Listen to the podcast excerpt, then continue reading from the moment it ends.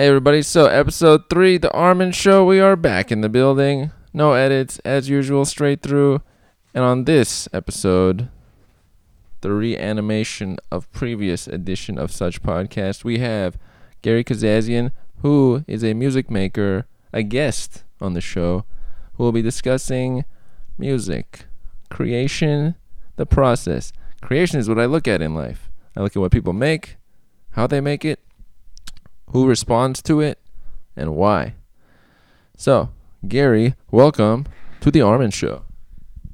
Hi, good to be here. That is Gary up in the place. So, you have been making music. The key question for me what motivates you to do so? And how long have you been doing it for those who don't know?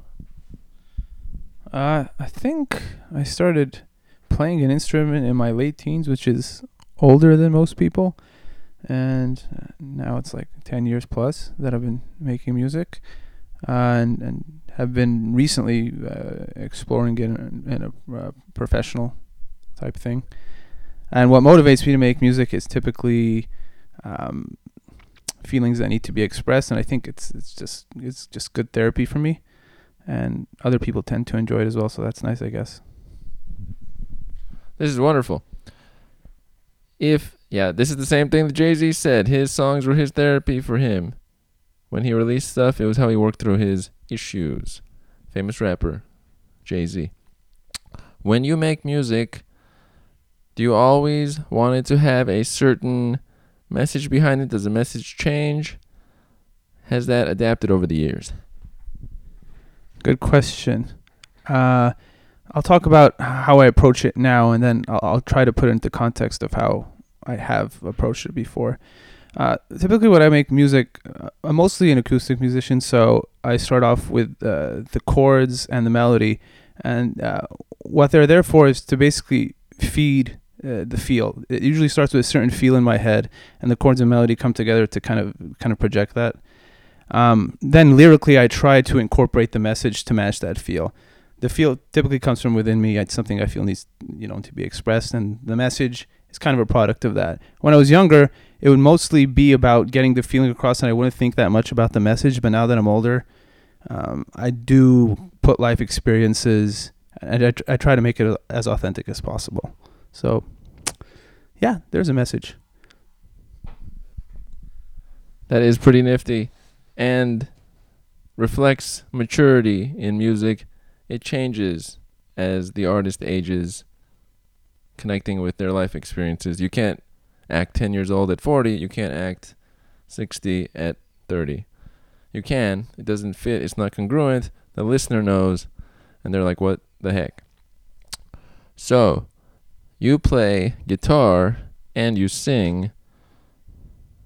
Are those the only two sounds you include in music? Are there other parts that you add in? How do you feel about instrumentation? Um typically I structure the songs with the guitar and the voice, just basically the rhythm and the melody. It's usually enough for the kinds of sounds I'm making t- to have that but uh, I do add embellishment. I, I, I, do put in piano, bass. Um, sometimes I'll dabble in electronic music and won't even have the guitar. But I find that I'm most at home starting with the guitar and the voice, and then maybe adding other stuff. I do play some piano a little bit. I'm I'm not that good, but Uh, it's enough to kind of add to my tracks a little bit. He is just kidding. I've heard him play piano, and it comes out melodic and wonderful, but it might not be in all the songs with the guitar. It's nice when guitar and piano are put together. An artist that I like named Toby Emerson from Canada mixes melodies, guitar, piano, synth things in trance. Comes out greatness, but you have to have like a mathematical understanding intuitively of what will connect or it will sound like jumble. And when I was young, I would do jumble from the newspaper where you rearrange letters from words, but that's a different thing. Yes. So, always tangents. Never disregard the value of tangents because they add life to life. Yeah, I, I feel if you're putting music together from a bunch of different instruments, it does have a bit more of a mathematical component. Yeah, I'll agree with that here. They have to blend. They somehow have to blend. I've heard wrong blending, and it is not very musical. So now here's a question: How has your uh, let's see. So you've had albums. Have they always been a few songs in length and not like a 20 song album? What are your thoughts on album length? Well, I've only I've only officially released one album, and that was my band Sonder Saloon. Um, and, and I I tend to feel like I'm getting bogged down if, I, if I'm re- recording more than six songs at a time. I, I tend to lose motivation. So that's the only reason I put together you know six, five, six songs, whatever at a time. That's really it's really that simple. It just yeah. Makes sense. Six songs is, by the way, it's a solid package because think about the albums that had 20 songs that you got at some point. Did you like all 20 songs? Could you even remember more than seven? Probably not. Except Chronic 2001, Dr. Dre, never forget. Classic. Never forget. So, music making is expression, is a form of art. Now, you're releasing music currently under your name, mm-hmm. and is it key that it is your name at this time? Yeah, sure. Um, my name is a it's a bit of an ethnic name, the Kazazian. I suppose there was a little bit of insecurity associated with with releasing under a name like that before, and also if I were to go back to the nine to five world, or even if I do go back to it, I don't want to have any sort of like hangups or shame about anything I put out. This is all me, and if if somebody doesn't like it, then okay. But I, I yeah I, I don't have any reason to use a moniker. If I'm ethnic, so be it. You know, if you don't like my music, all right, whatever. It's yeah.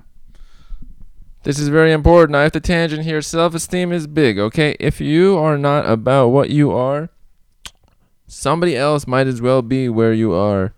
Because you're just saying, I don't deserve or like this, right? So, all things in your life, when you do them, go full force, or else later on, at some point, it's only a matter of time before you look back like, wait a minute, I went 34% force. And that's not enough. Because you left 66% on the table and somebody else went 84%. He wasn't enough too. And then somebody else went 100%, and that person, you know them. They are a successful individual. You know their name, basically, in some form. Not that notoriety is the most important thing, but some folks you end up knowing their name based on their quality. Speaking of which, who is one person you find to be a quality musician? Or two. Or, no, we'll leave it at two. Uh oh okay. I I guess I guess these guys are kind of old school uh kind of uh, folk musicians I guess? Especially t- Townes Van Zandt for sure. I I really really like his stuff. Uh it somehow hits hits deep for some reason. And there's Jason Molina as well. I guess that's two. Um they both probably have influenced me I don't consciously think about influences but yeah I'm sure they have. Makes sense. We usually see people who have pieces of what we are or something we would like to be in some form. And my last question for this here portion of said interview with guest Gary Kazazian, music maker, performer. You have busked. How has busking gone? It's nice. Uh, I find that one, it's nice to play music to people, and, and you can have long conversations with people sometimes afterwards, and it's good to connect. So that's really nice. It's also good at uh, somehow desensitizing, like caring about what other people think, playing for people who aren't necessarily even there to hear you, but you're saying this is all of me, and that's a good thing, I think. So also there's a little bit of money, but that's that's nothing really. So it's been fun, been very fun. That is wonderful. Also, he gave a shout out to All of Me by John Legend. Jokes. So, that's cool, by the way. Performing, I want to point out, is neat, and then people can hear you in person, especially if you have a voice like this. Gary, I want to thank, thank, also thank you for taking part in episode three of The Armen Show. It was fun. Dr. Dre. Woo. Dr. Dre, 2001. Never forget the album. Thanks for listening, folks.